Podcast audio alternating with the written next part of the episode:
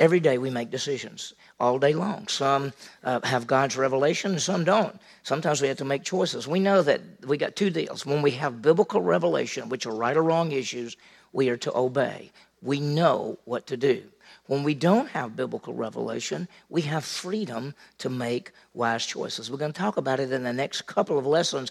Why the second view, which is the, the second aspect of this, which is right, seems wrong because it says if you have a decision to make and it's not something you can find in the Bible, you have freedom to make a wise decision. And somehow people say, well, that doesn't sound spiritual. It doesn't sound right. But it is, and we'll see it as we go through it. As we look this morning, we're focusing on God's general will. Now, we've already seen the sovereign will is what God brings to pass. He works all things according to the counsel of His will, Ephesians chapter 1, verse 11, basically, and He works all that way. And then there is the specific will of God, which we talked about for the last two lessons. The specific will of God is anywhere in the scripture that gives a command or a principle that applies to us. Now, there are places in the Bible that there are commands and principles that don't apply to us, but anything that applies to us, that would be God's will for your life. If He says, study to show yourself approved, if He says, stop letting sin reign in your mortal body, if He says, pray without ceasing, all those things, those are all God's will for our lives, and we're to do those. And then we have the general will, which is what He allows. And this is where so many of our decisions are made. And there's just so many things that come up, and you say, oh, what am I going to do? I don't know. Well, you can't find it in the Bible, it's not in there. He's given us a lot of freedom. We've seen the sovereign will of God, we've seen the specific will of God, and so this morning we're going to talk about the general will of God. And let me give you, let's give, let's give an example. Somebody calls me and they say, hey, uh, you want to go with me? I said, where, where are we going? I said, well, there's a football game in Tulsa. I, you want to go? And I said, well, yeah, well, I like football. I might want to go. Well, the game is on Saturday night. It doesn't start till 8. It's a little bit late. And uh, by the time we get over there, by the time the game gets over, and I start thinking, by the time the game gets over, it's going to be closer to 12. By the time we get back home, it's 1 or 1.30. I get up at least four something on Sunday mornings. And so I say to myself, how am I going to decide whether I should go to that football game or not? It's not, there's no revelation in the Bible that says go or not go, am I right? So how am I going to make that choice? I have to make a what? A wise decision. Now, it could be that I say a wise decision for me is go to the game. Go to the game, drink coffee, do all the, you know, stay up, be ready to go, you know, drink coffee when I get up in the morning, just go wild and I'll still be okay. Or a wise decision may be, you know, I'd love to go to the game, but it's going to be too late by the time I get in. I don't want to get enough sleep. Sunday morning is a big day for me. I think I'm probably going to pass on that one. Now, I don't have biblical revelation, so I have freedom to make what? Wise choices. Think about this. What clothes? Who, what about your clothes you put on today? Now, some of you, I'm not sure how wise the choices were, and some of them were wise. But think about it. Do you have freedom to wear whatever you want to wear? I mean, think about that. How do we make those decisions? Now, what about bigger decisions? What about a job? What about where to live? What about who to marry? What job to take? What, all those kind of things. People say, well, uh, you know, I've got to pray about that. Well, let me ask you a question. And we can pray for wisdom, but where in the Bible do you find what job to take?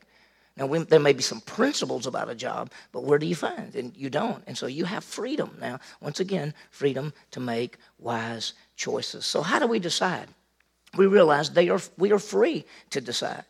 By biblical, I know it sounds wrong. It's, when we first started teaching this, and we've taught this for a lot of years, when you first start teaching this, people would go, that just doesn't sound right that I have freedom. But here's the, here's the truth.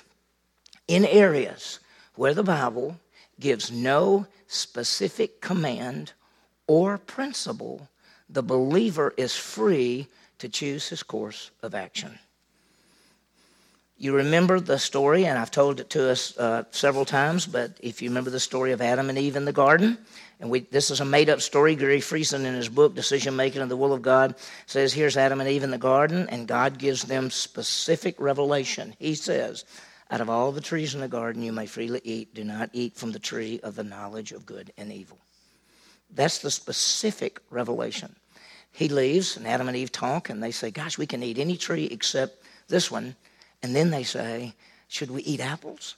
Or should we eat grapes? Or should we eat pears? Or should we eat oranges? And so Eve says, Go ask him. And so Adam goes and says, Excuse me, Lord, I don't want to bother you anything, but we're, we're kind of tied up here. Uh, we don't know whether to eat apples or oranges or bananas. He says, you can eat what? Anything you want to eat.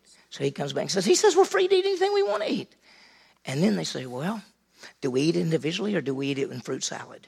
I mean, do we do that? What do we do? Go ask him. Do we do it individually or do we do it in fruit salad? You can do whatever you want. And so what we find is there's decisions we make all the time that we have specific revelation that's telling us the rights and the wrongs and the things, but there are all kind of decisions that we make that we don't have rights or wrongs. That we can, we have freedom to choose. So let's look in the Bible because you say, well, "Are you sure?" Oh, yeah, let's look in the Bible. Now we let's talk about Paul for a minute. Who loves Paul? I love Paul. He, he's my hero, uh, and besides Jesus, of course. But Paul is the great one. And so Paul got direct revelation from God all the time. Paul wrote 13 letters in the New Testament. There's a time in the book of Acts that he wants to go to a certain region. And the Holy Spirit said, can't go. Holy Spirit said, you can't go. Holy Spirit can't. And they ended up going to Troas. And then a vision in a dream he had, a guy from Macedonia said, we're from Macedonia, please come over here.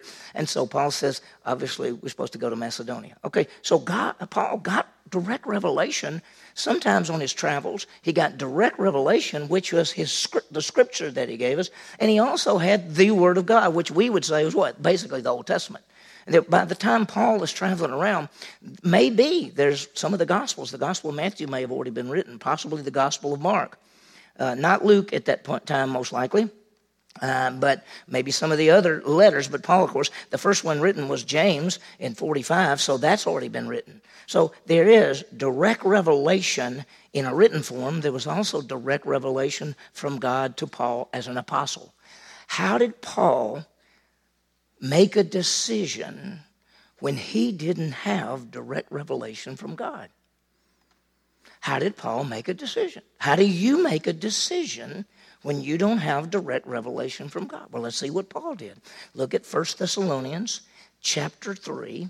Look at verses 1 and 2. Now, Paul is writing to the Thessalonians and he's telling them about some of the things he wanted to do. In fact, he said he wanted to come see them, but at that time he wasn't able to come. And in chapter 3, verse 1, therefore, when we could endure it no longer, we thought it best to be left behind at Athens alone, and we sent Timothy, our brother, and God's fellow worker in the gospel of Christ to strengthen and encourage you to your faith. What did Paul say? We thought it what? We thought it, look what it says. We thought it, he didn't say God gave me direct revelation. He didn't say God told me to do this. He said, when I looked at the situation, we thought it what? We thought it best. That's called making a what? Wise decision. You, that's Paul. Paul didn't say God gave me direct revelation. Did God give Paul direct revelation a lot of times? 13 letters, all kind of things. But in a situation where God didn't give him direct revelation, what did he say? We, we, we thought it best. We thought it best. This was a decision.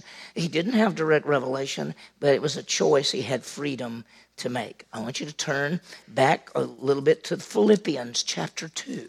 Philippians chapter 2. He's writing to the church at Philippi. He's in prison in Rome, and he wants to make a decision. And look what he does. He says, But I thought it necessary to send to you Epaphroditus, my brother and fellow worker and fellow soldier, who is also your messenger minister to my need, because he was longing for you and he was distressed because you heard that he was sick. What did Paul say? He said, What? I thought it what? I thought it necessary. This is what I thought was the best route to go. What does that sound like to you? Making a what?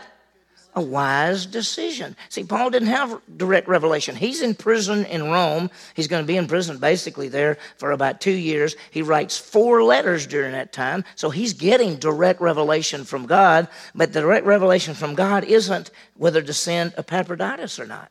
He said, I just thought it necessary to send him. This is, this is his decision. There's one more. I want you to turn to the book of Acts, Acts chapter 6. Do you remember in the beginning of the church they had an issue? That the people began to increase. So many believers were increased. There were what we call Hellenistic Jews and and we would just call Hebrew, Hebrewic Jews, meaning they're both Jews, but some live scattered out and some live in Israel. Well, at the Feast of Pentecost, a bunch of people were there, and so now they're feeding them. And there's two different groups. And somehow the word leaks out that the ones who are living close by, they get first choice.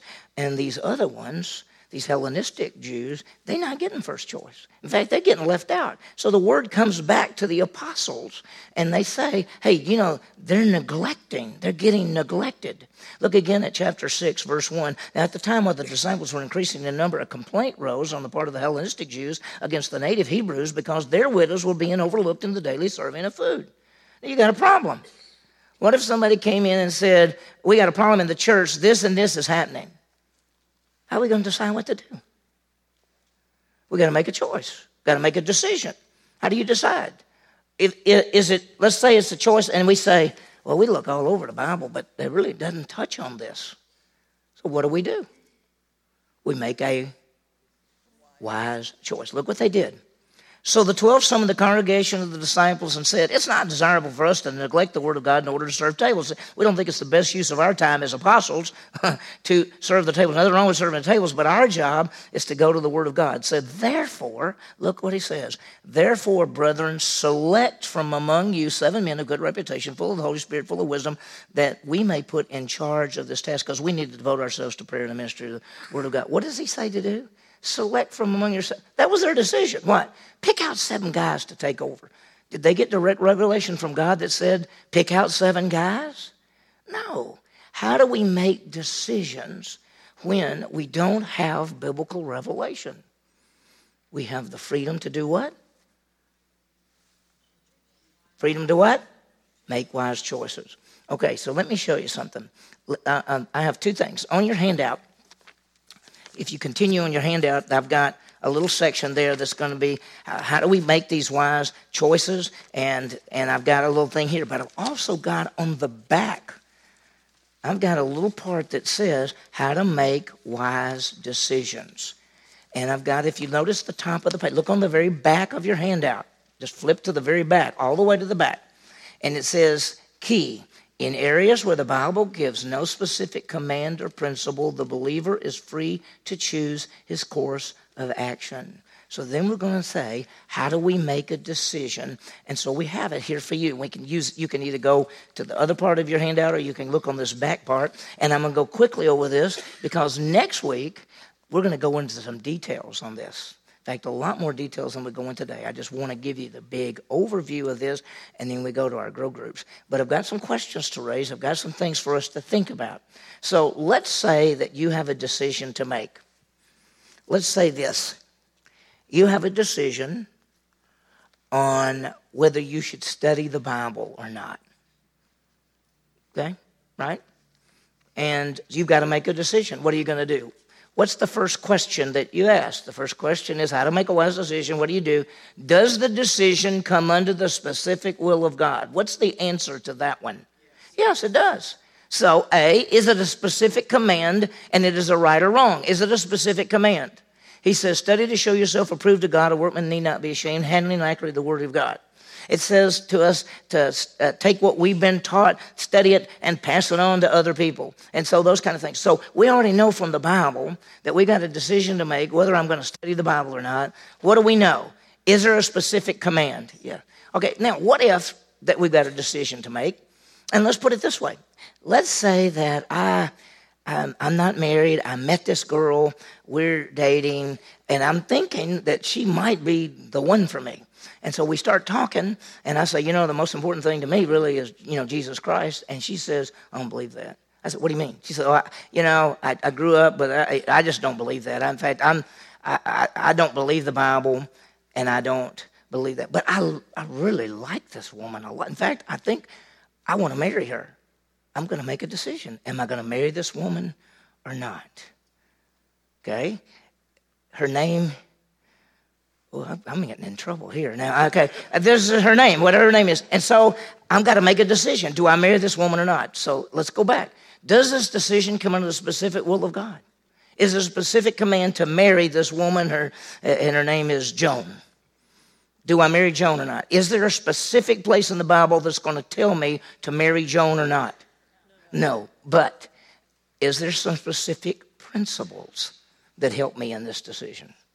It doesn't tell me what person to marry, but it tells me what kind of person to marry. What does the scripture tell me about marrying an unbeliever as a believer?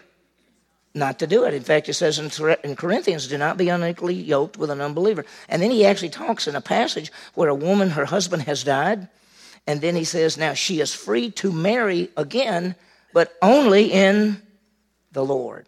So I have no, I don't have a specific passage that's going to tell me to marry this woman or not, but I do have specific information and principles in the Bible that tell me what kind of person to marry. So if you came into my office and you and your girlfriend were there and you said, We want to get married, we want you to do the wedding, and I talk to you and I find out you're a Christian and she's not, I can't do the wedding. I'd say, I'm so sorry, but as a pastor, I don't marry, I, I, I'm not going to marry a believer and an unbeliever. Yeah, huh? Yeah, I'm walking away from Joan. Yeah, I'm, I'm married to Jean, so I'm in good shape. I'm in good shape. I have to tell you, I had a, I had a, I had a guy. This is years. I'll tell this story real fast. That clock's not working, so I'm having to look at my watch. I'll tell this story real fast. This happened to me years ago. There was a guy on the football, on the baseball team. He was a third baseman, and he was coming to our church. And he came to me and said, "Would you do my wedding?" And so I met with him and his girlfriend. They were the sweetest things. Both of them knew Christ. I did their wedding. After I did their wedding, the first baseman on the team said, "Who did your wedding?" He said, "The guy JB." And so he and his girlfriend showed up and said, You married Tal. His name was Tal. He said, I want you to marry us. I said, okay, come on in the office, let's talk. So I started talking, and I talked to her, and I said, uh, if you were to die, would you go to heaven? And she said, I would. I said, how come? She said, because I put my faith in Christ. I said, so you have trusted Christ to give you eternal life? She said, yes. I said, what about you? He said, I don't believe any of that stuff. I said, you don't? He said, no. I said, well, I can't marry you. He said, yes, you are. I said, no, I'm not, I'm not going to marry you. And then I said something to her, and I said, as a believer, you should marry him. He was really mad. But, but am I, is that right or wrong? Right. Okay. They left. Let's just say that. But anyway, so we have to make decisions. Do you have to, I have to make a decision as a pastor on whether I'm going to obey that part or not. Because when people walk into my office and say, We want you to marry us, I have to find out some things. Okay? And the same thing for us. It may not be marry this person, do this, it, but there may be a principle. What about a job? What if somebody offers you a job and then as you start finding out that this job requires you to do things that you don't think are right? That when you look at Scripture, you see that this doesn't match. Should you take that job? It's, the Bible's not going to say take a job or not job, but the principles are there. And what about a church? When people say, "How do you know what church to go to?" Well, Acts two forty two says they continued, they devoted themselves to apostles' doctrine, fellowship, breaking of bread, and prayer. The church needs to be characterized by the teaching of the Bible and a unity of purpose and prayer and, it's, and then what we'd call the fellowship aspect. That's supposed to be there. And so I know people that go to churches and they say, I go to church because my kids like it a lot. Is the Bible taught? No. Okay. Well, then you're really doing your kids a disservice, even though they're happy you're going contrary to the scripture. Now, the Bible doesn't say which church to go to, but it tells you what kind of church to go to. So, these kind of things. So, when you have a decision to make, either there is a direct revelation that's there that tells you yes or no, right or wrong, or there are principles. That's why you have to know the Bible when you make decisions because you have to know whether there are principles from the Bible that's going to guide you. We're going to talk more about it in just a second. The second thing is, what if it, what, does it come under the general will of God? Let's say it's to take a job somewhere. Is the Bible going to tell you what job to take? No. And so, you, and, and let's say it, there's nothing in this job that would be wrong, okay? Like a principle from the Bible that says don't do that. So now you have what? You have freedom. And so what do you do? You're free to choose the course of action and you're free to make what? Wise decisions, wise choices. I'm going to throw this out for us just for a second because it goes back to a point that people always confuse, and this is the idea of wisdom. James chapter 1, verse 5 says, If any man lacks wisdom, let him ask for God. Sometimes people say, Well, whenever you've got a decision to make, you need to pray. Well, sometimes people mean to pray to get some kind of direct revelation from God. Oh, God, tell me about this job. Now, I think the Bible, when we talk about praying, is praying for what? For wisdom to make wise choices. Even praying, say, Lord, reveal to me through the scripture that I remember, is there some principle in here I've forgotten? Is there something I need to remember before I make this decision?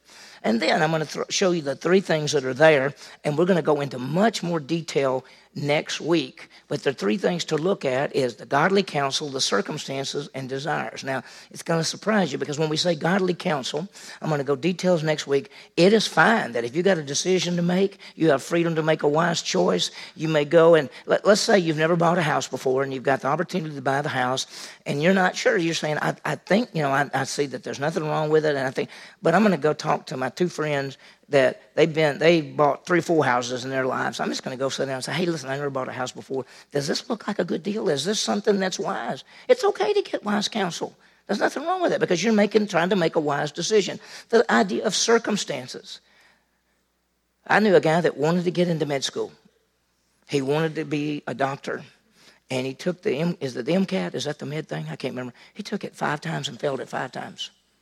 And after the fifth time, he said, You know, I don't think I'm supposed to get in. I'm not supposed to be a doctor. And he didn't. He became a missionary. And he's touched lives all over the world. Sometimes circumstances will lead us in certain ways. Now, be real careful because people say, if there's an open door, you can go right through it. Let me just tell you something. We're going to look at the scripture next week where Paul has an open door and doesn't take it. And then another place where Paul has an open door and he does take it. It's not that. And then what about this whole idea of a fleece? We're going to talk about fleeces. We're going to see Gideon said, "Oh Lord, if I'm supposed to go do this, let this be dew and no, you know, no." And and he says, uh, "What happened? Let me try it again." Uh, you know, where does a fleece come in? Should we say, "I'll take this job if the phone rings in the next 30 minutes"? Then I know I'm supposed to take that job. That sounds silly, but there are people who do that. There are people who say, "If the next person who comes into that room is a man, then I know I'm supposed to, you know, I'm in this room, people are coming in and out. The next person who comes in, if that's a man, then I know I'm supposed to take the job.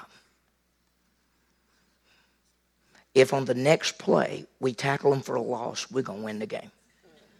And if we don't tackle them for a loss, we're not going to win the game. But I've had people say that. I've said, you know, if I'm praying right now that God will show us right now if we're supposed to win this game, we're going to have a, a we're going to have a big play and tackle them for a loss. Is that, is that what we're supposed Is that how we're supposed to know stuff? And then the last one is desires. What is your desire? Delight yourself in the Lord and you may know the verse. Delight yourself in the Lord and he will give you the desires of your heart. That doesn't mean that if you're living for God, he gives you what you want. That means when you're living for God, the desires that you have are coming from him. Listen, did I always want to be a coach? Yes. And then I said, Lord, I want my life to count for you. I'll go anywhere, I'll do anything. What happened? God changed my desires. And now you say, Do you want to be a pastor? Yes. Do you want to be a coach? No. right? So, what are your desires? And so, we're going to talk about that. So, let me, uh, is that, oh, we're, we're out of time, but let me show you something. So here's some questions to ask when you make these kind of decisions. What will be the ramification of this decision? Who is going to be affected by the decisions that you make? Who is going to be affected by the decisions that you make? Second, our decision must glorify God. Are the kind of things that we want to do, that we have freedom to do, that you don't have revelation on, and that you have freedom to make a wise choice, is your decision going to be one that glorifies God? And then last but not least, are you willing to do anything? Meaning, if you come to the point in your life where you say, God, I just want my life to count for you. I'll go wherever you want me to do. I'll do anything you want me to do. I just want my life to count for you. And so as I go through life, I'm looking for opportunities to serve you regardless of what it is. And so we'll see that there. So next time, details, especially on these last three things. Uh, we'll run through it a bit, but we'll talk about counsel, we'll talk about circumstances, we'll talk about desires. Here's the great thing when you have a choice to make, and you don't have biblical revelation, and it is not contrary to any biblical principle or biblical revelation, you have freedom to make wise choices, and you cannot make a mistake. Because all our lives, people said, I just don't want to make a mistake. I just don't want to do wrong. I just don't want to pick the wrong job. I don't want to go to the wrong place. You can't pick the wrong job or go to the wrong place. And we, we're going to see it as we go through it.